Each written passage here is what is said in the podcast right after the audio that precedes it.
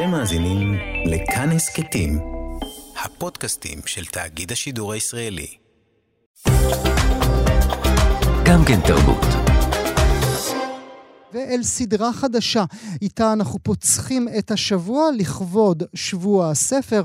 זו סדרה שאנחנו נשדר לאורך השבוע כולו, אנחנו קוראים לה מחזירים את הספרים. כך אנחנו קוראים לסדרה שלנו. בכל יום אנחנו נתמקד בספר אחד, כזה שלטעמנו חשוב מבחינה היסטורית, חשוב למדף הספרים של כולנו, ספר שכבר אי אפשר להשיג אותו, אי אפשר לרכוש אותו באף מקום, ואנחנו נאיר זרקור על הספרים האלה ונבקש מהמו"לים, מהיורשים, מבעלי הזכויות, תחזירו לנו אותו לחנויות. מי שתלווה אותי לאורך השבוע כולו בסדרה המיוחדת הזאת, היא היא ענת אה, שרון בלייס שנמצאת איתי באולפן. בוקר טוב, ענת. בוקר טוב, גואל, מאזינות ומאזינים. מהו הספר הראשון שאותו אנחנו מחזירים אל המדף? האימא של הספרות הישראלית, דבורה ברון.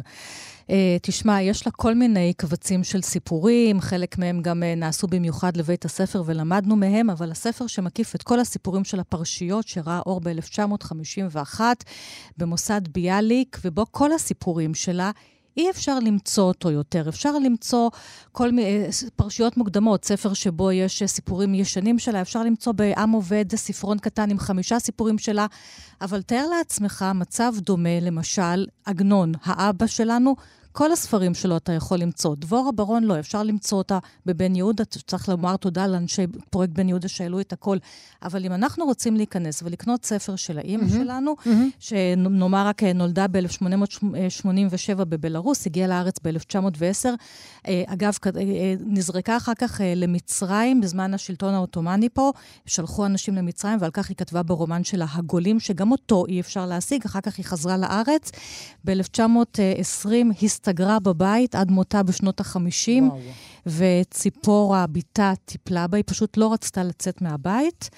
ותכף אנחנו גם נזמן לשיחה את הסופרת שכתבה על הפרשייה הזאת, אבל מי ששומע אותנו, כל סיפורי דבורה ברון, באמת יפים ביותר mm-hmm. עד היום, שחלקם התחילו, אני אגיד לך איך. מכל אלה שבאו להתדיין לפני אבי הרב, נראו לי כמקופחות בייחוד הנשים העומדות להישלח מבית בעליהן. יפה. דבורה ברון, הילדה יושבת בבית, היא שומעת את אביה, מקשיב לכל הנשים, השבורות הלב המקופחות, ואחר כך מזה לימים היא עושה את הסיפורים המופלאים שלה. נאמר שלום לאורחת שלנו? באהבה רבה. שלום לסופרת האהובה עלינו. בוקר טוב לך. בוקר טוב לכם. יהודית קציר, ואת uh, נקראת uh, להיות איתנו משום שכתבת מחזה על חייה של דבורה ברון ובתה ציפורה, שהוצג בתיאטרון הקאמרי בשנת 2000. וגם בימה אותו, ניתן קרדיט לשחקנית זערירה חריפי, זה היה המחזה היחידי שהיא בימה בתיאטרון הרפרטוארי של יהודית קציר, וזה עסק ביחסים שלהן. אבל את אומרת, דבורה ברון, עד היום, למרות שהיא התחילה לכתוב בעיירה, היא הכי רלוונטית לספרות הישראלית. אני לא אומרת שהיא הכי רלוונטית לספרות הישראלית, ענת. אני אומרת שהספרות הישראלית, כמו ספרויות אחרות, צריכה להציג את נדבכיה החשובים, mm. שאפשר יהיה להשיג אותם. Mm. Uh, למשל, דמייני שאת uh, מסתובבת בלונדון ונכנסת לחנויות ספרים לבקש את ספריה, לחפש את ספריה של וירג'יניה וולף. ואין, uh, ואין, ואין, מישהו הפסיק להדפיס אותם. ברור, לא נדבר כרגע על כישרונה של זו מול כישרונה של זו. אבל אי אפשר להשיג, אז אה, אה, איך, איך זה ייתכן שאנחנו נכנסים כאן לחנות ואין מהדורות חדשות? הרי וירג'יניה וולף גם כאן בארץ כל הזמן מוציאים מהדורות חדשות mm-hmm. של ספריה. שזה אבסורד, וולף תמצא ואת דבורה ברון לא. לא? כן. איך את מסבירה את זה בכל זאת, יהודית? אה, תראה, השפה מתיישנת. אוקיי. קש, קשה לקרוא את זה להנאתנו. Mm-hmm. אנחנו, אני מודה, אנחנו גם לא מאוד uh, הסתגלנו על הספר סיפור שברירים שלמדנו בתיכון. Uh, למרות שיש לה קטעי פרוזה נהדרת, תכף אני גם אקרא משהו. אבל עוד לפני כן, אם את מרשה לי, יהודית, האם העברית מתיישנת רע יותר מהאנגלית שמתיישנת? אני חושבת שכן. את חושבת שכן. היא לא מתיישנת רע יותר, היא פשוט העברית, בגלל שהיא עדיין שפה מתפתחת. יותר מן האנגלית, היא מתפתחת... אז היא יותר מתרחבת לצדדים, כן. בהחלט, ודוהרת קדימה, אז, זה יכול להיות... אה, אבל מצד שני, זה כמו שאי אפשר, או שהאדם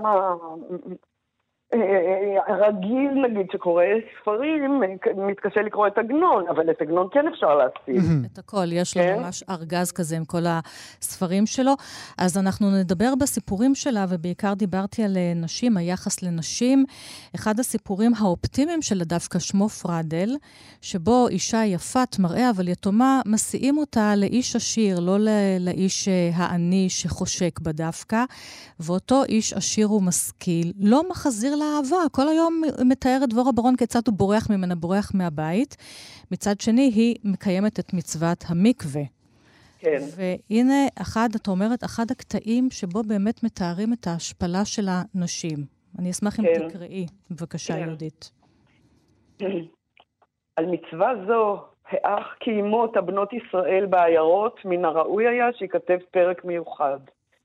הן הביישניות, הנחבאות אל מטבחיהן, האח הלכו ועברו בבוא איתן דרך סמטאות בית המרחץ לעיני הסקרנים, אשר כל אחד מהם ידע לקראן בשם.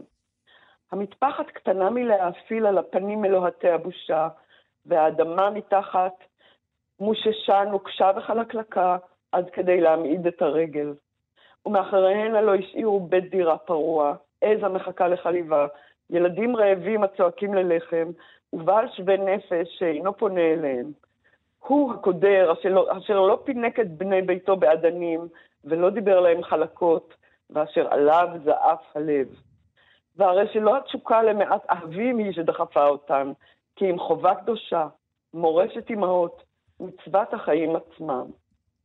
והנה פרדל, לאחר שעברה אף היא את דרך העינויים שעליה דובר למעלה, ויצאה, ויצאה אחר כך מטוהרה, ציפורניה עשויות ושערה שותת מים, והיום עוד טרם החשיך בחוץ, פנתה ללכת בשביל העקלתון דרך הגנים. זה פשוט אה, פנטסטי, זה פשוט פנטסטי לחשוב שהדבר הזה לא... לא- מה? סליחה? אני אומר, זה כל כך פנטסטי שזה נותן תוקף לפינה שאנחנו, לסדרה שאנחנו מתחילים בבוקר, שהדבר הנהדר הזה לא יכול להיות בידיים של כל אחד ואחת מהמאזינות והמאזינים שלנו.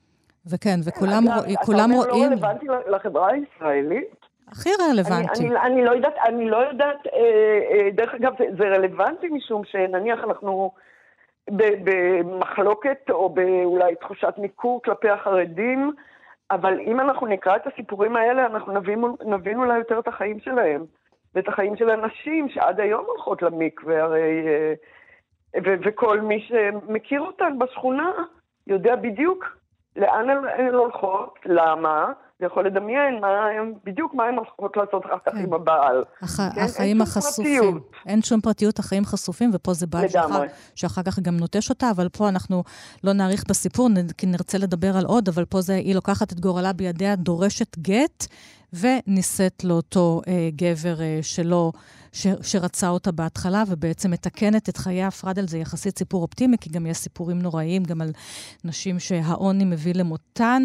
ויש עוד סיפור, סיפור ממש סוציאליסטי על זכויות עובדים, עוד לפני שהיו דברים כאלה ששמו גרעינים, שבו גיבור, גבר צעיר שעובד במפעל, יאשק מארגן, רוצה לארגן דרישה של זכויות. והוא בסך הכל הולך עם ה, אה, עוד בחור ש, שהם לוקחים את, באמת את גורלם בידיהם לבעל הבית, הולכים אליו הביתה, מציגים דרישות, קצת לשפר את תנאים שלהם, והבעל הבית, בעל המפעל מת. מצחוק, הוא באמת מת מצחוק. אם כבר למות, אז מצחוק, כן, ענת. ואז את מי כן, תולים. אגב, יש לדבורה ברון הרבה הומור ואירוניה. כן. הייתה מאוד חדה, מאוד פיקחית וחכמה ונוקבת. והוא מת מצחוק. הביקורת שלה, הביקורת הסוציאליסטית, הביקורת הפמיניסטית לפני היות הפמיניזם, כן? כן. בהחלט. והסיפור גרעינים, ותולים אותו, מוציאים אותו להורג, והוא בסך הכל, איך הוא אומר שמה? אה, תעברו על המשרד לאספקת משרתות, וראו אם לא כבהמה בבית המטבחיים, תיבדק שם אחותנו, ההולכת להתענות תחת יד גבירתה. זו אשר מדי, מדי יימצא בפסול, או רפיון מה, תשלח, תשלח אותה מיד חזרה הביתה ותחפש אה, מישהי מתאימה יותר למלא את מקומה, כשם שישלח הן היום-יום בארגז המיוחד, ארגז האשפה. Mm. האנשים כן. כאשפה. זה באמת סיפור, עוד פעם, שמקדים את זמנו. מי חשב על זכויות עובדים? כן, כן. ואת רוצה שוב גם לזכר בעוד איזשהו סיפור, להראות לנו בדיוק את העברית. חשבו בתקופה ההיא על אה, זכויות עובדים, אבל אני חושבת שבאמת לעיירות זה חלחל אה, בהדרגה. זאת אומרת, הסוציאליזם, כן, של...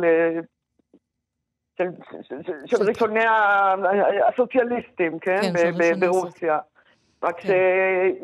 אני בטוחה שדבורה ברון הושפעה מהרוח הזו שנשבה נכון. אז ברוסיה. כן.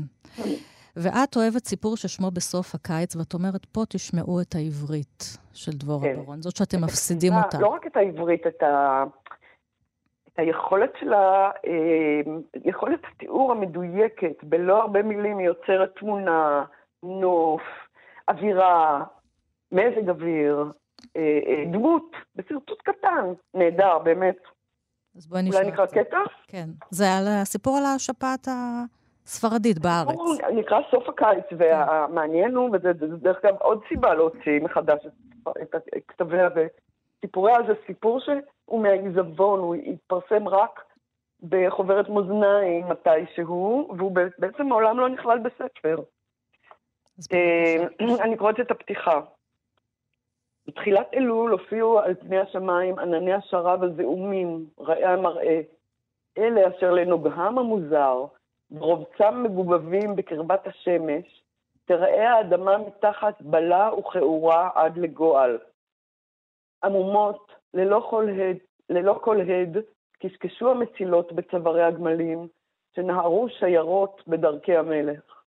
תמרות האבק שהתאבכו מסביבם לא נתנו כל אפשרות לשייך אותם לכיפות המסגדים והדקלים שמאחוריהם, לתמונה אחת שלמה, ומעין נחשול של חורב עבר את הגוף למראה ההלך, המבקש לו מחסה בשיפולי צבר, ששיעורי בריכה ושוקת הפוכה מלבינים חרירות בקרבתו. אה, נראה לי רגע שנעצור פעם. ירהיב ביותר האבטיח, הצוהל בירכו, אפילו מבעד לשכבת האבק. בתנועת יד תאוותנית הניף עליו הערבי המוכר את סכינו, והעמיק, ביתק במתינות את קרביו, והזילו טיפות-טיפות את עסיסו על הארץ. איזה יופי של עברית. יותר מזה, אני רוצה אולי בכך אנחנו אה, נסיים. יהודית, את מלמדת אותנו אה, בשיחה שקיימתי עם ענת לפני השידור, שאת אפילו אי פעם, לא רק שהספרים שלה נעלמו מהחנויות, אלא שפעם הצעת לייסד פרס לנשים כותבות על שמה. בדיוק כמו שיש פרס ברנר, ביאליק, צ'רניחובסקי, אבל, אבל זה, לא, זה לא תפס, זה לא קרה. כן, בהפרעת פרס, פרס אה, פמינה הצרפתי שמוענק לנשים, mm-hmm. לסופרות. בברנר אה, עגנון יכולים לזכות לכאורה סופרים וסופרות. אני רציתי אה, בזמנו, לשנים אה, כבר, גדעון סער היה אז בוועדה למעמד האישה בכנסת, היה מפגש בכנסת על ספרות נשים לכבוד שבוע הספר. אני הצעתי את ההצעה הזו והייתה התלהבות, אבל זה לא... זה לא קרה. גם יכול להיות שהוא גם חלפה, החליף תפקיד. אה, אבל אני חושבת שזה עדיין רעיון טוב. בכלל אני חושבת שאין פרסים. יכול בהחלט גם לשים דגש על הספרות, כתיבת נשים, שעדיין, עדיין, למרות כל השנים, עדיין היא... לא רק למרות כל, לא רק למרות... כאילו נחשבת, מוערכת, נחקרת פחות. לא רק אה, למרות אה, כל השנים, אלא גם למרות העובדות הנורא פשוטות, שגם ראינו בדוח האחרון של הספרייה הלאומית, ש-60% מהכותבים הן כותבות אה, נשים. אז הנה, כאן חתמנו את הפרק הראשון בסדרה המיוחדת שלנו. השיבו לנו את סיפורי דבורה ברון לחנויות ולמדפים שלנו. יהודית קציר, ענת שרון בלייס, תודה, תודה לכם רבה. שהייתם איתנו. תודה רבה. גם כן תרבות.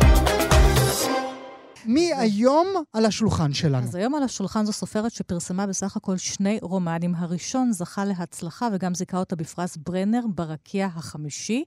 ואילו השני, שידה ושידות, זה הספר שאי אפשר למצוא אותו, הרומן השני שלה, והסופרת היא רחל איתן, שנולדה ב-1932 ונפטרה בגיל צעיר, בסך הכל בת 55, אני כמעט בת 55, mm-hmm. ב-1987. חיים ארוכים, ענת, כן. כן, אה, ומי שאוהבת במיוחד את הספר הזה, זאת הסופרת, ענת עינהר. שלום לך, ענת. שלום. אז אנחנו מדברים על הרומן הראשון שיצא בהוצאה מחודשת, ברקיע החמישי, את השידה ושידות, לא רק שאין שום הוצאה מחודשת, אי אפשר למצוא אותו בכלל. ובואו נדבר קצת על העלילה שלו, נזכיר למאזינות ומאזינים במה מדובר בכלל.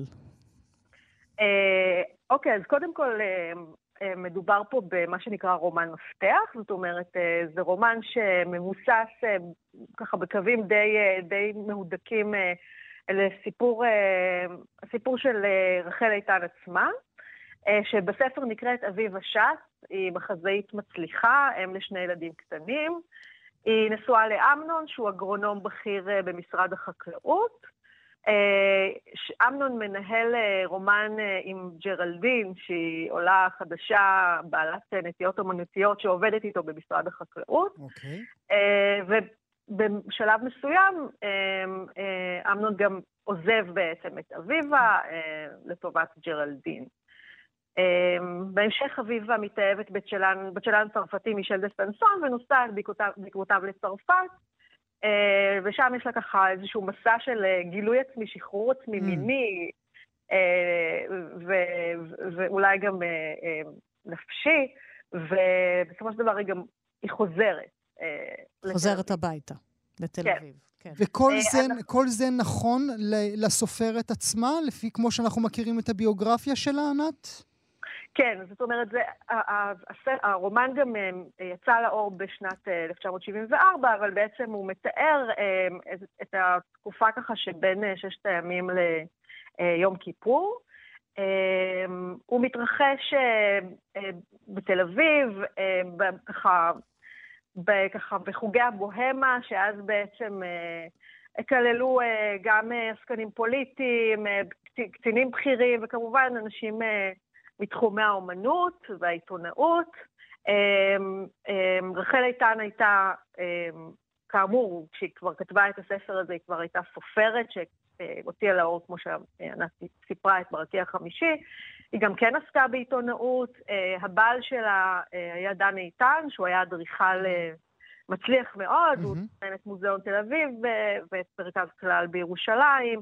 היו להם שני ילדים קטנים. Mm-hmm. והם התנהלו, הסתובבו באותם חוגים. אז כן, בעצם דן איתן גם ניהל הרומן המדובר פה בספר, אז במציאות בעצם הרומן שלו היה עם המשוררת רינה שני, שאחר כך הפכה להיות מנהיגת הכת ריין, ריינשיין. אה, ככה שבאמת לספר יש גם איזשהו ממד מעבר, אנחנו אומרים פה בצורה קצת יפה כזאת שזה רומן מפתח, אבל היה לו, אני מניחה שגם הייתה לו קרינה רכילותית עזה. אה, כן. אה, אפשר להניח שגם כך תפסו את זה, נכון, ענת שרון בלייס, בשעה שהדבר הזה יוצא בתל אביב אה, של אמצע שנות ה-70. ובדיוק, ולכן השערורייה, ולכן גם עם איתו מרקו, אמרו, היא כתבה רכילות, היא לא mm-hmm. כתבה רומן. Mm-hmm. גם ענת וגם אני וגם אתה הסתכלנו בספר עוד הפעם בסוף השבוע הזאת, באמת יצירת מופת. היא עמוסה, היא, היא כולה שזורה בקטעים מיצירות ספרות אחרות, בקטעים ממוזיקה קלאסית, באומנות. יש שם המון ידע שהוא רלוונטי כדי לאפיין כל דמות ודמות, ומעבר לזה, אני חושבת, ענת, נכון, ודיברנו על זה, אם הדור הקודם כתב את "הוא הלך בשדות", האתוס הפלמחי, אז היא כותבת את "היא הלכה בדיזנגוף". זאת הישראליות החדשה, והיא גם בועטת בכל הישראליות המיליטריסטית אחרי ששת הימים, שהקצינים היו הסלב, mm-hmm. והיא עושה את זה, אולי אפילו, אני לא יודעת, אולי באותן שנים שחנוך לוין עשה, אבל היא עושה את זה אולי אפילו קודם, ולא פחות טוב ממנו, אבל כאמור, יותר מדי אנשים מצאו את עצמם כנראה בתוך הספר בשמות אחרים, ופשוט בעטו בספר הזה והעלימו אותו. Mm-hmm. יש סיכוי, ענת עינר, שאולי דווקא היום ב-2023 אנחנו נצליח לצאת מהפן הרכילותי שתפסו אותו כך באמצע שנות ה-70 ולראות שם אפילו אה, רבדים היסטוריים לאיך נראינו אז? אמ, אני משוכנעת שכן, כי קודם כל הדמויות שככה מאכלסות את הספר הזה, דמויות שכך או אחרת כבר קצת נשכחו. Mm-hmm. הייתי צריכה עכשיו להזכיר מי זה דן איתן ומי זאת רינה שני. ו... אבל מצד שני, יש בו איזושהי רלוונטיות אה, מאוד מאוד חזקה, כי יש פה משהו, כל היחס פה של רחל איתן, הוא, ויש פה משהו מאוד מעניין, זאת אומרת, הדמות של, הדמות של אביבה בספר, ברגע שהיא עומדת שם מול גברים, יש בה משהו מאוד מוחלש, מאוד מרצה, מאוד כנוע. Uh, הבעל שלה ממש נוהג בה גם בדיכוי uh, אומנותי, רגשי, ו- וככה ככה ממש uh, גורם לה להמעיט בערך עצמה, ו- וגם אפילו באלימות פיזית. כן, יש שם סצנה כזאת. ואם החזאית מצליחה. אפילו בתקופה מסוימת היא מפרנסת אותו. נכון. היא בעצם בזמן שהוא לומד היא זו שמפרנסת אותו, אבל ברגע שמופיע שם כל המספרת, כן? כל המספרת של רחל או אביבה, יש בה משהו מאוד מאוד עוקצני, מאוד מאוד ביקורתי, היא לא מפספסת כלום, זה נעשה בצורה פשוט מבריקה, אה, מתוך אה, אה, יכולת אינטלקטואלית אדירה ובאמת אה, במין מבט כזה שלא מחמיץ שום דבר, והיום באמת בעידן של מיטו אה, או פוסט מיטו, mm. mm. אה, בכלל גם כשישראל, אנחנו רואים שם אולי את תחילת השבר הזה, כן, של מחברה שראתה בעצמה לפחות חברה ערכית וסוציאליסטית, הופכת לחברה חומרנית, קפיטליסטית, היום אנחנו כבר אה, 40 שנה קדימה, או יותר אפילו, אז, אז אני חושבת שיש איזושהי רלוונטיות מעניינת מאוד, יש איזו גרביטציה חזקה מאוד לספר הזה, לקרוא אותו דווקא עכשיו, ולראות איפה התחילו, או בוא נגיד איזשהו שלב ביניים אה, של, של תהליכים שהבשילו בעצם mm, עכשיו כן. לטוב ולרע. בואי תקראי באמת קטע שמדגים את, ש... את הדברים שאמרת עכשיו, מתוך הספר.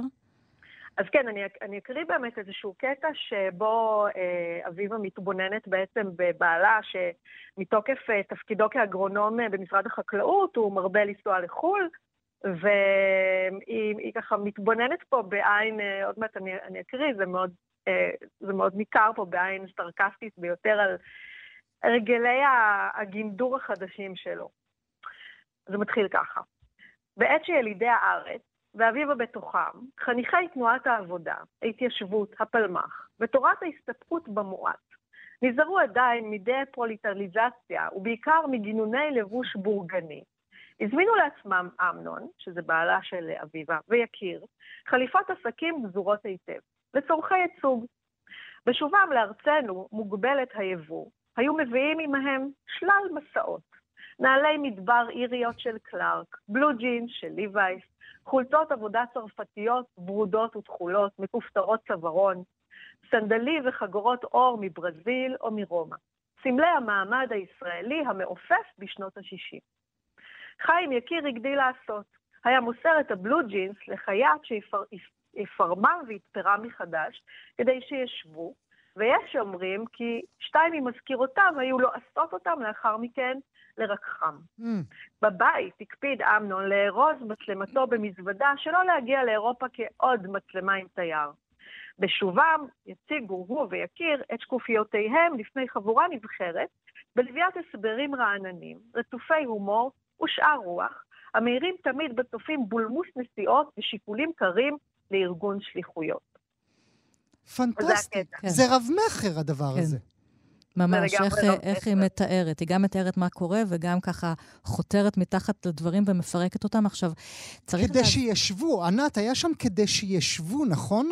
כן. בשנות ה-70 אמרו כדי שישבו, כאילו שישבו כן, טוב כן, על הטוסיק. כן, בדיוק. זה נהדר, כן. זה פשוט עכשיו, נהדר. עכשיו, רחל איתן צריך לומר, אגב הספר שעל זה היא כתבה, ברקיע החמישי, היא גדלה במוסדות דתיים בבני ברק. ההורים שלה לא יכלו לגדל אותה, היא נשלחה למוסדות, אז העברית שלה...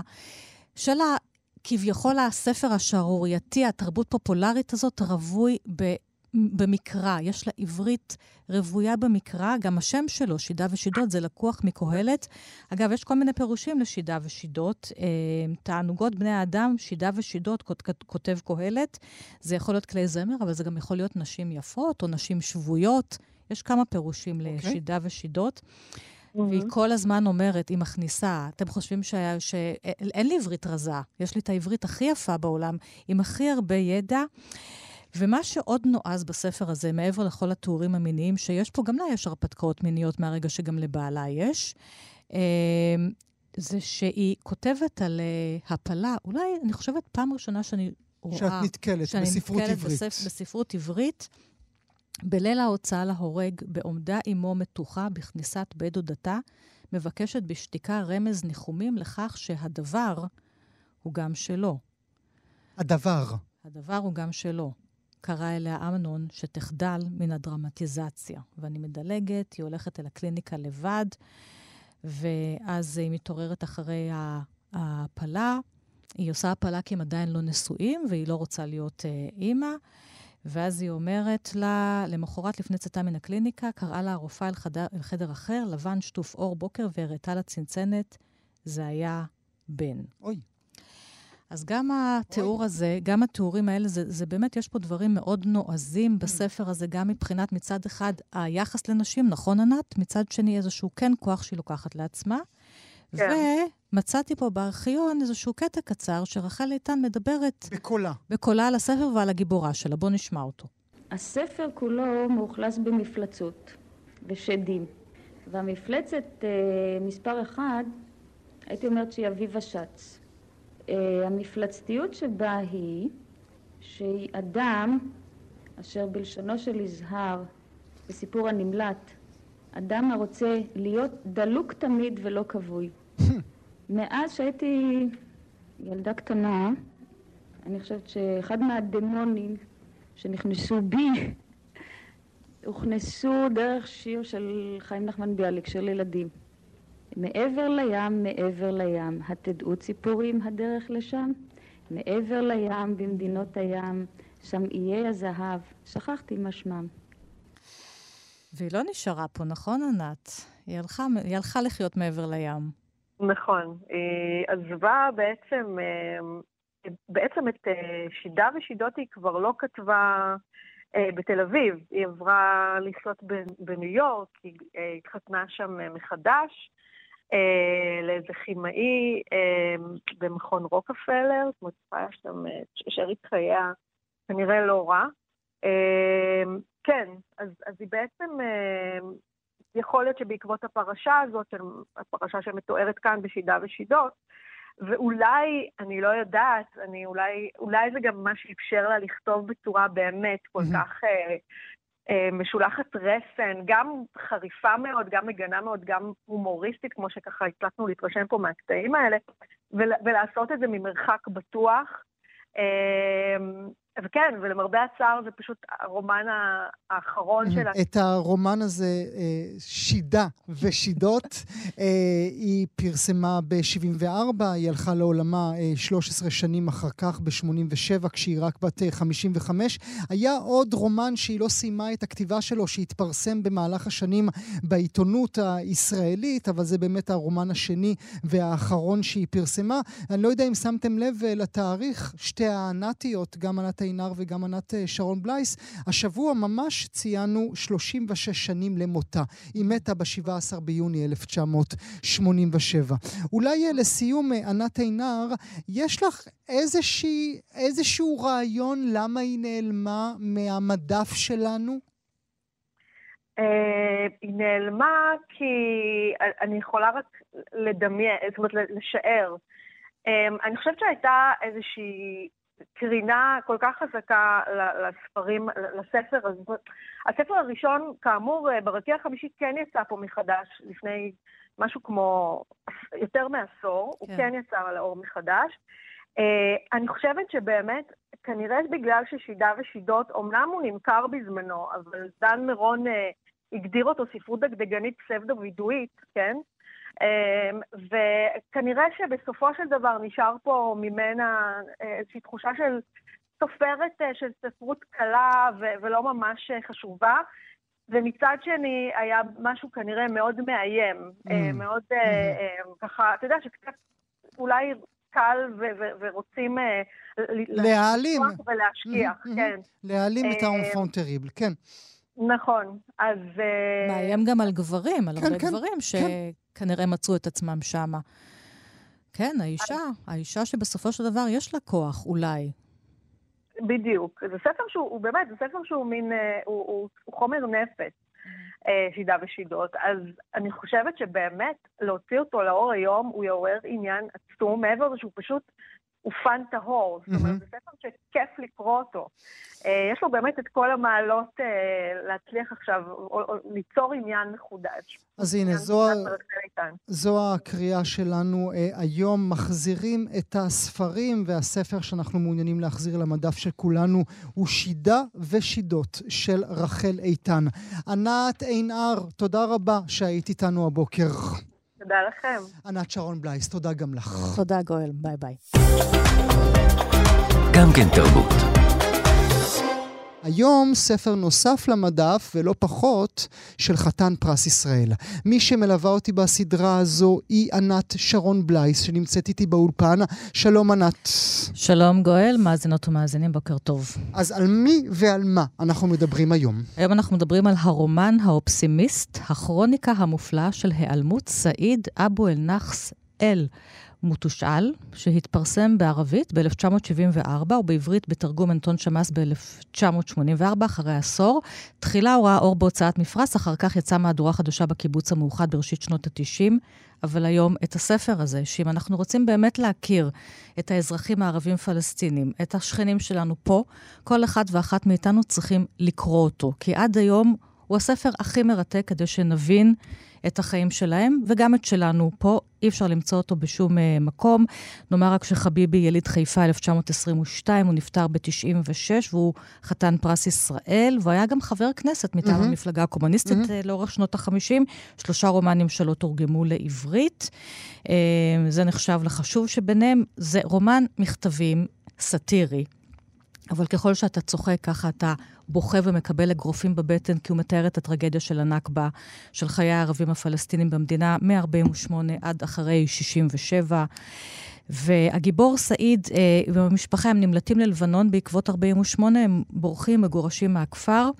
ואז מאפשרים לו לחזור, השלטון הישראלי, הממסד הישראלי, אם הוא יהיה משת"פ. Mm. כלומר, הוא הולך לחיות חיים שנתונים למעקב מתמיד. הוא יעקוב אחרי אחרים, ויעקבו אחריו. ואחרים יעקבו אחריו. אחריו. כן, אה, מצרפים אותו לברית פועלי ארץ ישראל, הרי זה תנועת העבודה, זה מפא"י שולטת פה במדינה, כי הרבים מהערבים שייכים למפלגה הקומוניסטית, והם באמת הפועלים שבונים. את הארץ, אז הוא צריך כל הזמן לדווח עליהם, כי קומוניזם זה עד כאילו פועלים בסדר סוציאליזם, אבל קומוניזם זה כבר מסוכן. ולמעשה, המחבר של הספר, המספר, אמיל חביבי, בעצם מקיים איתו את קשר המכתבים הזה, כשהגיבור שלו כאילו אמור לדווח או לעקוב אחריו. אז יש פה באמת המון המון תחבולות. חביבי זה גם סיפור מרתק, כן. כי הוא חטף מכולם. נכון. הוא חטף מההנהגה הערבית על כך שהוא נשאר בחיפה ולא הפך לפליט, פליט, כמו, נכון. כמו, כמו רבים מהם. הוא חטף, כאשר, במיוחד כאשר הוכרז כחתן פרס ישראל, אנשים פה קראו את בגדיהם שסופר כמוהו מקבל את הפרס החשוב ביותר בעולם הספרות שמדינה מעניקה. עוד יותר מזה, כמו שהזכרת לנו, היה חבר כנסת, כנסת. בכלל. הוא, חטף all over the place. כן, אמרו, אתה המשת"פ. Mm-hmm. אז הוא משתמש בסעיד, אבל אנחנו תכף נשמע איך בצורה כל כך מורכבת, כדי לספר אולי את הסיפור האמיתי והנוקב, ובאמת גם היפה, זה רומן יפהפה. Mm-hmm. אז נאמר אה, שלום לאורח שלנו היום. שלום לחוקר הספרות, הדוקטור סמיר חאג' ממכללת אורנים. שלום לך. שלום לך ולכל המאזינים. תודה רבה שאתה נמצא איתנו. לפני שנצלול אל הדבר הזה, את אותה שאלה, זו שאלה, כבר של, שלב השאלה הזהה, שאני שואל את כל האורחים שלנו אה, במהלך כל הסדרה הזו שלנו. אתה מבין, או יש לך איזושהי אמירה מדוע הספר הזה לא נמצא בכל חנות ספרים בישראל? אה, מדובר בספר ישן יחסית, זה יצא לראשונה כפי שציינתי ב-1984 ויצא בעולם הערבי בכל מיני מהדורות ולפי הידע שלי המהדורה האחרונה יצאה בשנת 1997 בנצרת על ידי הבן של אמיל חביבי, סלאם חביבי. זאת המציאות, אה, זה, זה עניין של זכות יוצרים, אי אפשר mm. להדביס ספר בלי הסכמת אה, זה, הבעלים אז, או... את, ה... אז אתה חושב שבעלי הזכויות הם אלה שלא רוצים הדפסה מחודשת בישראל? אני לא יודע, אין לי תשובה לזה, אבל הספר נמצא בספריות וכל אלה, ניתן להשיג אותו מי שרוצה להשיג אותו. השאלה, מה קוראים היום? איזה סוג של ספרות קוראים. אם בכלל קוראים, כן. זו אולי שאלת... אני לא אמרתי. כן. זה אני אמרתי, גם לי מותר. אה, אם בכלל עושים את זה. בבקשה. סמיר, אה, ככה בשיחות מוקדמות שעשינו איתך, אמרת שחביבי, אגב, מה שאמר גואל פה על זה שחביבי חטף מהנהגה הפלסטינית, כתב את הספר הזה כתשובה לרומן חשוב אחר, שהוא גם קיים בעברית, של הסופר הסן כנפני, השיבה לחיפה. כי שם כנפני, שהיה גם שייך לחזית העממית לשחרור פלסטין, מדבר על גיבורים, אה, על זוג שנמלט ונאלץ להשאיר את התינוק שלו בחיפה, וכשהוא חוזר אחרי 67, אותו תינוק אומץ על ידי משפחה יהודית והפך להיות אה, חייל. אז חביבי גם מדבר איתו, עם הספר הזה. אה, נכון מאוד, אני לדעתי זה לא רק ספר ולא רק אה, רומן שנכתב אה, בסגנון סרקסטי, עוקצני ומר וצחוק ארסי, תוך שימוש באקזוטיקה, יצורים מן החלל החיצוני, mm-hmm. אבל זאת אודסיה פלסטינית או תהילים פלסטיניים. Mm-hmm. חביבי רצה להציג את הערבי הפלסטיני ישראלי במדינת ישראל כפי שהוא, לכן הוא בחר דוגמה למישהו קיצוני שמשתף פעולה, אבל בסוף הרומן זה שהיה משתף פעולה אה, והתחנף לשלטונות חזר לעם שלו. חביבי רצה לדעתי לתת תשובה לכנפני ברומן השיבה אל חיפה. שמה חלדון, מי שהיה ערבי פלסטיני שנשאר במדינת ישראל, אחרי שזנחו אותו עשרים שנה, חזרו ומצאו אותו חייל ישראלי, בצו... כלומר בצביון ציוני. כן. ואז כנפני, שהרומן שלו אידיאולוגי, גם אצל חביבי יש אידיאולוגיה, אבל בסטייל ספרותי. אז שם כנפני כאילו עזב אותו, אמר את המילה שהיא מהווה לדעתי מילת אור ברומן. החיים הם עמדות פוליטיות, ואז הוא עזב, כאילו הוא האשים את עצמו, אני הזנחתי אותך עשרים שנה, אבל אני אשם בזה, אני אשם בזה, ואתה לא מתאים לי אידיאולוגית. אצל חביבי הביא דוגמה, אה, כאילו הוא בחר ממש ייצג מיקרוקוסמוס אני חושב שסעיד הוא משתקף חלק מאמיל חביבי, אם לא כן. אמיל חביבי. בריאיון האחרון לפני שנפטר בחודש, אמר חביבי, אני כל הזמן הייתי משקר. אמרתי שסעיד זה לא אני. אני אומר עכשיו, אני בגיל שלא מרשה לעצמי לשקר, זה אני סעיד. וואו. הוא בחר דמות מסוימת, בדיוק, וכדי להציג לעולם הערבי, תגידו מה שתגידו. אה, תדברו מה שתדברו, העיקר to be or not to be, אני נשארתי במולדת ואני אשאר במולדת ואני אחרוט על הכ... זה מה שכתוב על הקבר שלו, נשארתי בחיפה. כן, אוקיי, בדיוק. ולא חייבים, כאילו, ואפשר גם להיות אזרח בישראל ולהיות ערבי פלסטיני גאה גם בלי להיות פליט. נשארתי בחיפה. עכשיו, זה באמת רומן פיקרסקי, הוא מתכתב פה עם קנדיד של וולטר, אה, בדיוק. עם החייל האמיץ שווייק, נכון. עם כנפאני, עם האודיסאה, עם מה לא, גם תרגום מדהים של אנטון שמאס. אתה דיברת לא מזמן עם גואל פה על ערבסקות. ערבסקות, ערבסקות של שמאס, הרי הרומן שלו יושב על הרומן הזה. אבל כל הסיפור הזה מסתיים בזה שבעצם... הסעיד, מהשיתוף פעולה הזה, נפשו מתרסקת, ולמעשה הוא שולח מכתבים כאילו שחטפו אותו חייזרים. אבל אנחנו מבינים לאט לאט שהוא, מוש... שהוא בבית חולים לחולי נפש בעכו. אז מה חביבי אומר לנו פה? שלהיות ערבי, ישראלי, פלסטיני בארץ, זה אומר שאתה משתגע? זה סופך? לא, זאת, אני, אני לדעתי, זאת דילמה. חביבי הצליח בגדול להשיג דמות מורכבת. שהיא מלאה חרדות והיא מלאה פסימיות יותר מאופטימיות. אפילו המונח אופסימיסט אל-מותשאל בערבית התחיל עם פסימיות. יש בו יותר אחוזים של פסימיות מאשר אופטימיות. וחביבי רצה להעמיד את הדברים על דיוקם. אני נשאר בו, כן, ואפילו יש חלק מה-CV שלו, מקורות החיים בכנסת והקומוניסטים ואיך השלטונות, איך כפרים נכחדו ואיך אנשים נעקרו, תושבים, ונזרקו לגבולות. הציג תמונה פנורמית, אני חושב זה הרומן היחידי הראשון משנת 1948 אפילו עד היום. שהציג בצורה פנורמית ונכונה מכל הכיוונים, מכל נקודות אה, המבט, כן. המבט של הערבי, הפלסטיני, הישראלי שחי במדינת ישראל, התלבטות. כאשר אדם מאושפז כאילו יש משהו לא נורמלי, חיים לא נורמליים. הוא רוצה להציג שהערבים במדינת ישראל אה, לא רק מדוכאים ורק חוק אה, נכסי נפקדים וכל אלה ועושק, ואפילו סעיד, אה, ניסו השלטונות כל הזמן לתת לו צביון ציוני, לעקור אותו מהמורשת, לעקור אותו מהערכים, לעקור אותו מהלאומיות, אבל בסוף זה לא צלח. חביבי השאיר את זה לדעתי הסוף פתוח. זה יש הרבה אפשרויות. כאילו הסכסוך של סעיד טרם הסתיים, לא תם.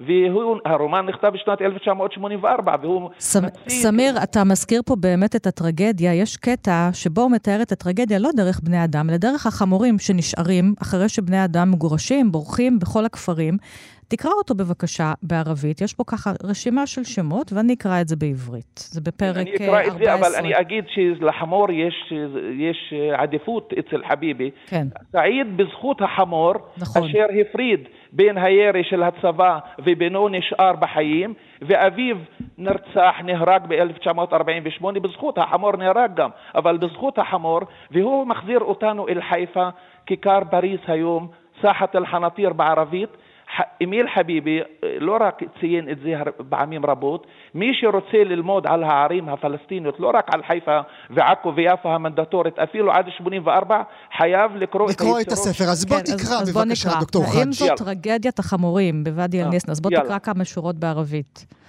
هل هي مأساة الحمير في وادي النسناس التي ظلت أكثر من سنة سائبة حمير من الطيرة وحمير من الطنطورة وحمير من عين غزال وحمير من إجزم وحمير من عين حوض وحمير من أم الزينات.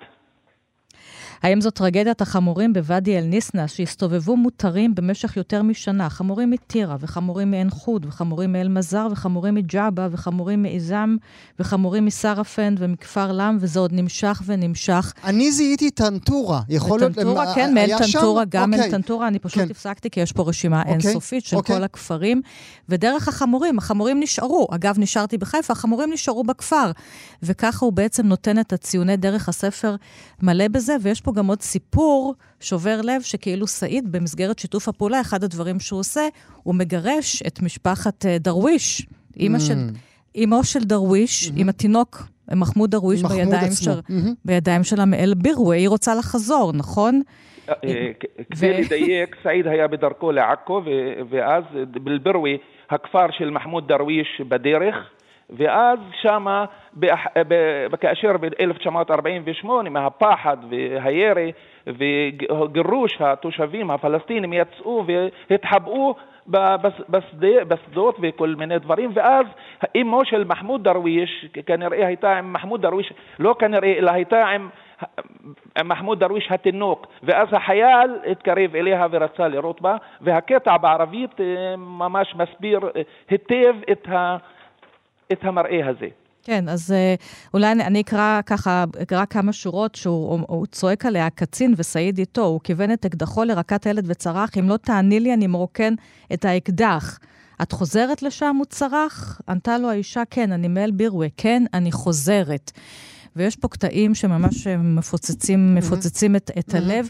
ברשותך, ברשותך, אני אקרא את זה גם בערבית, כדי שממש להציג כן, את זה. כן, ממש, ממש שתיים-שלוש שורות מתוך זה. כן. פסחה מן أي قرية فظلت الأم مقرفصة تطل عليه بنظرات شاخصة مع أنه كان واقفا فوقها كالطود فصاح من البروة فلم تجبه بعينيها الشاخصتين فصوب مسدسه نحو صدغ الولد أجيبي أو أفرغه فيه فانكمشت تأهبا للانقضاض عليه وليكن ما يكون ففي عروقي تجري دماء الشباب الحارة أنا ابن الرابعة والعشرين وحتى الصخر لا يطيق هذا المنظر מרתק. אה, אה, סמיר, בוא נשמע ביחד אה, קטע קצר של אמיל חביבי מתוך ראיון עם עמנואל אלפרין, אחרי שיצא הספר אה, בעברית.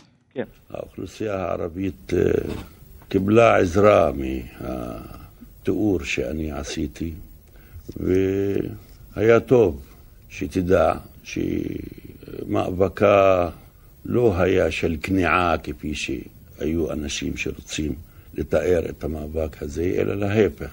הוא מאבק של אה, סבל וסבלנות וסובלנות ומאבק למען הישרדות. אה, אתה יודע שהוקמה היום אגודה, אגודת סופרים אלטרנטיבית, פתוחה לסופרים שאינם סופרים עבריים. אתה הצטרפת או אתה מצטרף לאגודה כן, החדשה הזאת? כן, אני מצטרף. ואני מקווה שזו כן. תהיה התשובה. סבל, סובלנות. סבלנות. סבלנות. וזה, וזה היה חשוב שבתוך הרעיון בדיוק הוקמה האגודה הזאת, כי זה עוד אחד מהדברים. פעם הייתה הפרדה, סופרים mm-hmm. ישראלים וסופרים, mm-hmm. וסוף סוף גם באותה תקופה הקימו אגודה משותפת, כי הרי כולם כותבים פה mm-hmm. ביחד על המולדת אה, ועל הנוף הזה. אה, יש פה עוד הרבה דברים, גם אה, הוא מאבד פה את הנשים שלו, הוא מאבד את הילד שלו פה, הוא חולם שהם אולי הופכים לדגים, והדגים בים, אין להם, בים אין גבולות, כולם mm-hmm. מדברים שם עברית וערבית ביחד, אז זה באמת... ספר, תחפשו אותו. אני רוצה רגע לפני סיום כן. לשאול אותך דבר נוסף, ברשותך, דוקטור חאג'. דווקא עבורך, מהו הספר הזה? אני אמרתי, זה לא רק אודסה פלסטינית, אני לדעתי גם אמיל זולה נמצא בו, אמיל חביבי אומר אני מאשים, mm. אני נשאר בו ואני מאשים את כל מי שמטיח בי אשמה, אני מוכן להישאר בו אפילו על יתד כדי כדי לשמור על המולדת וכן אני גם לדעתי אה, חביבי בו אני חוזר לפני הספירה להומרוס אה, איך יוליסיס בסוף אה, העדיף, עזב את קליפסו היפה עם המין וכל אלה ואשר נתנה לו את הנעורים והעדיף לחזור אל אית'קה, אל בן לובי אשתו. חביבי אומר אני נשאר באית'קה שהיא סמל למולדת, לחיפה, לפלסטין במונחים של, של מי שחי לפני 1948. ויש בזה לא רק מסר, אלא גם הסבלנות והסובלנות. אמיל חביב אומר הערבי הפלסטיני במדינת ישראל שיחק אותה עשה מה שיעשה ואני נותן לזה לגיטימציה העיקר לשרוד, לשרוד ולא שיהיה הגורל אכזרי כמו הפליטים הפלסטינים כן. שעקרו אותם מהכפרים אשר נכחדו ולא קיימים. נגיד לך uh, תודה על הדברים האלה. הדוקטור uh, סמיר חאג', תודה רבה לך כן, שהיית איתנו. וגם. לך, ענת שרון בלייס, תודה על הפרק השלישי הזה בסדרה המיוחדת מחזירים את הספרים. ענת שרון בלייס, תודה לך. תודה, גואל. גם כן תרבות. והיום אנחנו עם ספר שכתב אותו מישהו שהיה גם סופר, גם משורר, גם מחזאי, גם צייר ופסל, גם עיתונאי, גם סאטיריקן, גם קולנוען. בקיצור, הוא בכל מקום בתרבות הישראלית, אבל כמעט את כל ספריו לא ניתן למצוא לא בהוצאות ולא בחנויות. אנחנו מדברים היום על עמוס קינן ועל ספר השירים שלו, קץ עידן הזוחלים, שראה אור בשנת 1999. שלום, גואל פינטו. שלום ענת שרון בלייס, מיום החופשה שלי, כי את, ה, את, ה, את הסדרה הזו אי אפשר פשוט אה, להפסיד, אה, להפסיד. אומר לך כך, אה, אה, ענת, אני רוצה לקרוא לך כותרת שנכתבה ב-2010, שם נטע אלפרין שאלה כבר ב-2010, למה אי אפשר לקנות יותר ספרים של עמוס קנן? עברו 13 שנים מאז הכותרת הזאת, ואת מלמדת אותנו, ענת שרון בלייס, ששום דבר לא השתנה. השתנה. שום דבר לא השתנה, אבל לפני שאנחנו צוללים אל תוך הספר הזה, בוא נשמע את קולו של עמוס קנן קורא את השיר יומנו של הר געש מתוסכל. יומנו של הר געש מתוסכל. די מרגיזה אותי הקלילות שבה מתייחסים אל האיומים שלי להתפרץ, והרי קיימות העדויות ההיסטוריות על זרמי הלבה שכיסו ערים וכפרים ותרבויות.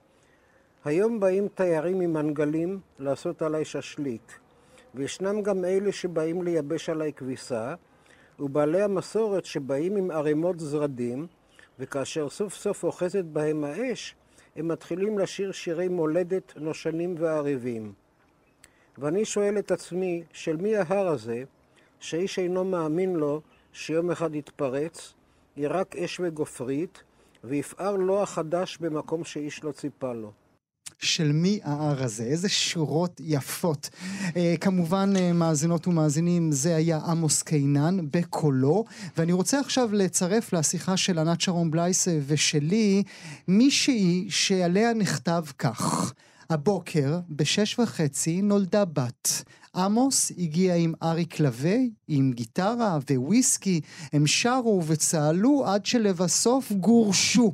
כך כתבה הסופרת אה, נורית גרץ, אשתו של עמוס קינן, על בתם הבכורה, שלום ציון, ברומן שלה על דעת עצמו, ושלום ציון איתנו. שלום שלום ציון קינן.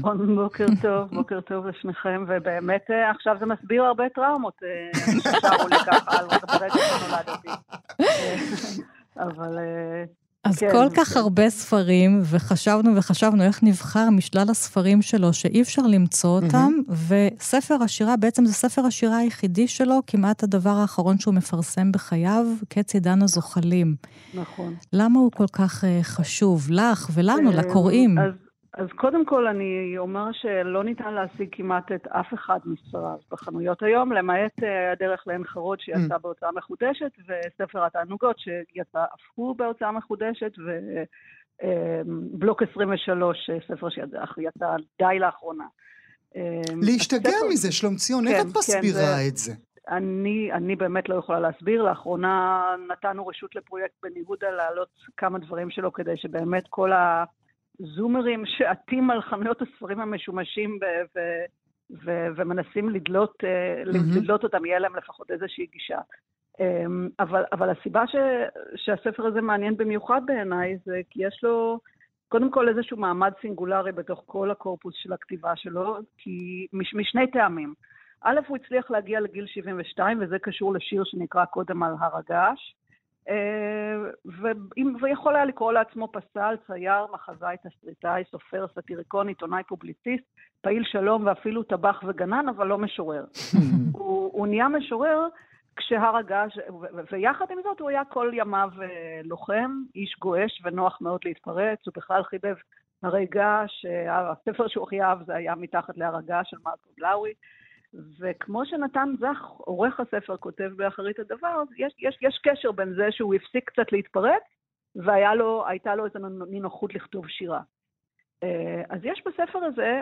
אבל רגע, בהמשך כן. למה שאת אומרת עכשיו, שלום כן. ציון, אם הייתה לי הזכות ולא הייתה לי הזכות לראיין את אבא שלך, והייתי כן. שואל אותו, כמו שאני שואל את, המרואיינים הרבים שלנו, מה אתה לעזאזל? מה הוא היה עונה לי? אה, הוא היה אומר את כל הדברים האלה, אולי... אולי אבל אם אה, הייתי מכריח אותו לבחור... אני חושבת שהוא היה אומר שהוא אה, מפסל בעברית, כותב בעברית, שהוא אה, דובר עברית קודם כל. זה היה כן. הדבר שהכי חשוב לו, השפה העברית. אה, נתן זך אה, כתב עליו באחרית דבר, מי שלא רצה בו כאומן, קיבל אותו כמחזאי, מי שלא רצה בו כמחזאי, קיבל אותו כסאטיריקן, מי שלא רצה כסאטיריקן, קיבל כסופר, והנה עכשיו הוא משורר, ויש לומר שזך לא בדיוק הייתה לו סבלנות למשוררים אחרים, ואת אבא שלך הוא ערך לו את הספר הזה. נכון. שיש בו גם ממש, זה הקפסולה בכלל. בכלל של החיים שלו כן. ושל כל מה שהוא כתב, ספר נכון, השירים הזה. נכון, אז קודם כל נתן זך באמת מאוד אהב אותו, הם היו חברים מאוד uh, קרובים, ולנתן באמת, כשמו כן הוא, לא הייתה לו ש- שום סיבולת למה שלא זך. למה שלא זך כן. וצלול. נכון. כן. ולכן הוא הוציא תחת ידיו באמת, יחד עם אבא שלי, משהו גבישי וצלול בעיניי כמו יהלום. ואתם לא, לצערי, לא יכולים גם לראות את הספר, כמה הוא יפה, ויש לו באמת את, גם את העטיפה הכי יפה בעיניי מכל הספרים. תתארי לי, תתארי לי, כי באמת לא ראיתי אה, אותו מעולם. הוא קודם כל נורא נעים, יש לו כריכה אה, רבועית כזאת, נורא נעימה ביד, עם אה, מט, נייר איכותי כזה שלא עושים היום. עם ציור משגע של אבא שלי, של חומות הקסבה של יפו כנראה, ואישה מנגנת גיטרה. אה, בגלביה, mm-hmm. אה, וזה מאוד, ופונט נורא יפה, הוא יפהפה באמת, mm-hmm. והוא מאחד בתוכו באמת, כמו שאמרת, בפשטות וברק ויופי את כל הנושאים שהעסיקו אותו, שרובם כמובן טראומות מכל מיני גוונים, אבל כולם מסוטטים פה בפשטות ויופי ופרוקים לפרקים נורא ברורים. אז יש מצד אחד, או שאתם רוצים שאני אפרט, או לשאול... את יודעת מה, את יכולה, את יכולה לפרט את זה דרך אחד השירים ששמו okay. אוקיי. לקראת סוף האלף, שזה שיר ארוך, אז לא נקרא את כולו, אבל הוא ממש אני... האוטוביוגרפיה. של עמוס קינן. נכון, אני אתן לכם אולי את, ה, את הבית הראשון וקצת, יאללה, אה, לקראת סוף האלף. זה בשניים במאי, והשנה הייתה 1927, נולדתי בתל אביב להוריי, הנראים בתצלום כה גאים בבנם בכורם. את השם עמוס בחר אבי, ולימים הסביר לי שעמוס היה הנביא הסוציאלי הראשון. שעל כן אבי, שהיה כמובן סוציאליסט, ב-1 במאי נתן בידי דגל אדום, לימד אותי לשיר אבנטי פופולו, ויחד הלכנו לאצטדיון להפגנת 1 במאי. עכשיו אני אדלג טיפה, כי זה באמת שיר מאוד ארוך. הוא מספר, בעצם גולל את uh, סיפור uh, חייו, שבעצם על כל על דעת עצמו, כל הספר של אמא שלי פה מגולם בכמה עמודים.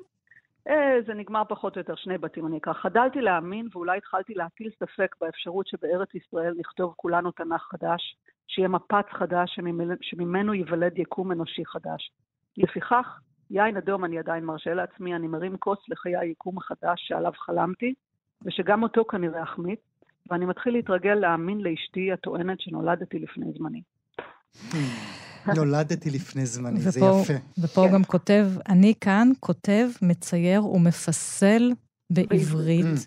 כן, כן. וזה הספר הזה שכמו שאמרתי, יש בו את הילדות התל אביבית, את העוני, את האבא שהיה מאושפז בבית חולים לחולי נפש. יש לו שיר מקסים על אה, עוד בעניין ינקלה, שגם אמא שלך... מצ... נכון, ויש עוד שיר מאוד ארוך על אביו, שמתאר בפרטי פרטים באמת איך הוא ברח מבית המשוגעים בלילה ונכנס דרך החלון והיה חיוור. זאת אומרת, זה הכל דברים שבאמת הוא לא, לא דיבר עליהם כל השנים, ולעת זקנה...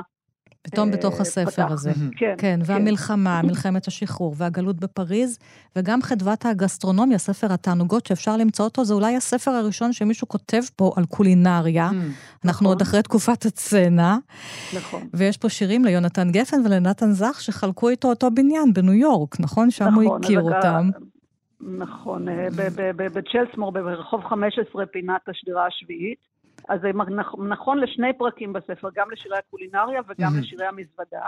פתאום אני חושב, שלום ציון, תוך כדי שאת מדברת, שהיה יכול להיות מעניין להוציא הוצאה משותפת של הספר של אימא שלך והספר של אבא שלך ביחד, כי זה נשמע כמו ש... תגובה משלו, או סיפור משלו, על מה שהיא סיפרה לנו, אה, לכולנו, בעל נכון. דעת עצמו. אתה נכון, מייסד נכון. הוצאת ספרים, גואל. לא, זה פתאום בא לי לקרוא את שני הדרכים כן, יחד. זה פשוט, זה, זה באמת. ויש עוד שיר ש, שאמרת לנו שמאוד חשוב לך uh, לדבר עליו, אז בוא נשמע שוב את אבא שלך uh, okay, קורא. אותו צריך לומר שאת ההקלטות עשתה יעל בדרשי. השיר כן. אל ומין הציפור מתכתב עם ביאליק. בוא נשמע את עמוס קינן. אל ומין הציפור. יושב לו חיים נחמן, כמעט סיים את חוק לימודיו בישיבת וולוז'ין, בעליית הגג באודסה. אולי רואה ואולי לא, תמרות עשן מן האונייה פוטיומקין, וזאת על אף היותו מתבונן היטב בחלונו ומחכה לבשורה. כמו שקרה בתיבת נוח, לא היונה, אלא העורב הוא שמתדפק על חלונו. אני מניח שזה היה עורב לבן, כי ביאליק בעל ניסיון היה, ובין זאב וכלב היטיב להבחין. השלום לאחיי הקוצרים ברינה, מתחנף ביאליק אל העורב. על עד אין דור משיב לו העורף בזעף וביאליק בשלו. ועמק השרון וגבעת הלבונה היתנו את מורם, את נרדם? על עד אין דור חוזר ומשיב העורב בחרוז שחור. כי העורב לעולם לא ישיב בחרוז לבן. ואז לפתע אימה חשיכה תוקפת את ביאליק, שטיפש כאמור לא היה. והוא מבין שהעניין אולי לא יצלח, והוא תמה אם עליו לחזק ידי כל אחינו המכוננים עפרות ארצם באשר הם שם, והנחה שחורה אורבנית שוברת את ליבו. Mm, mm. חרוז לבן, חרוז שחור, אני לא בטוח שאני כן, מצליח להבין את זה. אז קודם כל, האלוזיה היא פה לעורב של אדגר אלן פה, למי שלא זיהה, ואל עד האינדור זה התרגום של ז'בוטינסקי ל-Nevermore. כן. אה, אז אני אתן אולי טיפה אה, הקדמה לנושא, כי, כי באמת, כמו שאמרתי, בספר הזה מאחד את כל הנושאים שעניינו אותו. אז יש, אז, אז השאלה העיקרית, חוץ ממלחמת 48', זה שאלות של זהות יהודית וישראלית, מולדת וגלות. אז יש לו שיר אחר, למשל, קודם, שאומר תל אביב שעל נהר כבר כבר אינה קיימת. Mm. ו- ואולי גם אז היא הייתה יפה כ- אה, כמולדת רחוקה ומכוערת כגלות. וזה בדיוק ההסבר. זאת אומרת, יש לו ספר שלם, שושנת יריחו, אה, של כשלוש מאות ומשהו עמודים, שמדבר על זהות ותרבות של אה, עם ישראל בארצו והתחייה השנייה שלו. והנה יש פה כמה, שני עמודים, אני לא יודעת כמה, שני עמודים של שיר שמסכמים את כל הספר הזה, את כל השבר היהודי והציוני מהסוף להתחלה בכמה בתים. הציפור שלו היא לא יונה אלא עורב, ו- ו- והוא עונה, שלום לאחיי הקוצרים ברינה, והציפור עונה לו, לא, לא, כאילו, never more. Hmm, וביאליק כן. עצמו מבין ששיבת ציון עונה לגלות שאין לאן לחזור. כן, אז זה השבר הגדול שגם בתוך השירים האלה יש בסופו של דבר איזה סימן שאלה אה, על ישראל ועל איך נראית ישראל ב-1999. אבל אני לא משוכנע, אה, ענת ושלום ציון, אני לא משוכנע שאני מצליח להבין לעומק אז, אז למה אני... הוא היה צריך את השירה כאשר הפרוזה הייתה כל כך ביד שלו. במה הוא הרוויח כאשר נכון, הוא נכון. סיפר לנו את סיפור חייו דרך שורות מקוטעות. אני חושבת שבשבילו לא היה באמת הבדל, וגם נתן זך אומר את זה בהקדמה. הוא כתב שיר בעיניו... שירה זה שירה, זאת אומרת, גם פרוזה צריכה להיות uh, כתובה כמו שירה. Okay. כן. והעיקר, ובאמת, uh, כל, כל משפט צריך לעמוד. בואו נסיים במשהו משמח. השבוע הוצב פסל. ראשון. של, ראשון של אביך בגן מאיר בתל אביב. נכון. גמל, יפהפה. גמל ודקל. דקל יפהפה, נכון, גמל ודקל בתל אביב. את יודעת, כשראיתי את הפסל, שלום ציון, כן. דמיינתי את הילדות והילדים מטפסים עליו. כאילו רציתי ש... אני, אני רוצה שלא יתייחסו אליו בחרדת קודש, נכון, ואני לא נכון. לא בטוח אם את מרגישה כמוני. בטח, בטח, אנחנו נשמח ש... יש עליו שבדיוק אה, הציבו שלט שאסור לטפס, אבל, אה, אבל אפשר לטפל. אבל זאת ישראל. לא, זה, כן, זה היה, נראה, כן. הוא, הוא כל כך עליז, הוא כל כך שמח, הוא כל כך מהמקום היה, עצמו. היה מקסים, היה, היה נורא מרגש, כי כל חייו הוא, הוא ממש רצה שיהיה פסל שלו בעיר שלו, הוא הרי גדל בשכנות לנחום גוטמן, ונחום גוטמן צייר אותו כשהוא היה ילד, ו... ותמיד חשב שהוא קשור לחולות האלה ולמקום הזה, ורצה שיהיה פה פסל שלו, אז היה מצחיק, והיה מצחיק כי לא הצלחנו להסתיר את הלוט, היה טקס הסרת הלוט, והלוט אה, נשאר אה, איתן במקום, וראש העיר נאבק בו כמו עוד כמה, ובסוף איזה אה, אבא של ילד מהגן של האחיין שלי הצליח להסתיר אותו. אז זה היה נחמד, אבל, אבל זה באמת קשור לזה, לעוד נושא שעולה פה בספר של, של חיות, והוא נורא אהב את החיות של המקום, את החיות שהיו פה בילדות שלו ואינם כמו גמלים, את החיות שנכחדו בכלל ואת החיות, ו, וזה חלק מ... מהעניין של, זה אחד הביטויים לכך שהמדינה רצחה לו את המולדת, אז היא גם רצחה את הטבע ואת החי והצומח. נכון. והחליפה את ה... שלף ו... ובטון וכולי. ואני אסיים בשורה אחת מתוך מרק העוף של יונתן מהשיר. ושוב אני יוצא לדרך ואומר לעצמי, שומר פתאים, אדוני. יפה. תודה רבה לך, שלומציון קינן, וחפשו את הספר, אם תמצאו אותו, קץ עידן הזוחלים, ותשיבו את כל הספרים של עמוס קינן למדף הספרים שלנו. תודה. אמן. תודה. ביי. אתם מאזינים לכאן הסכתים, הפודקאסטים של תאגיד השידור הישראלי.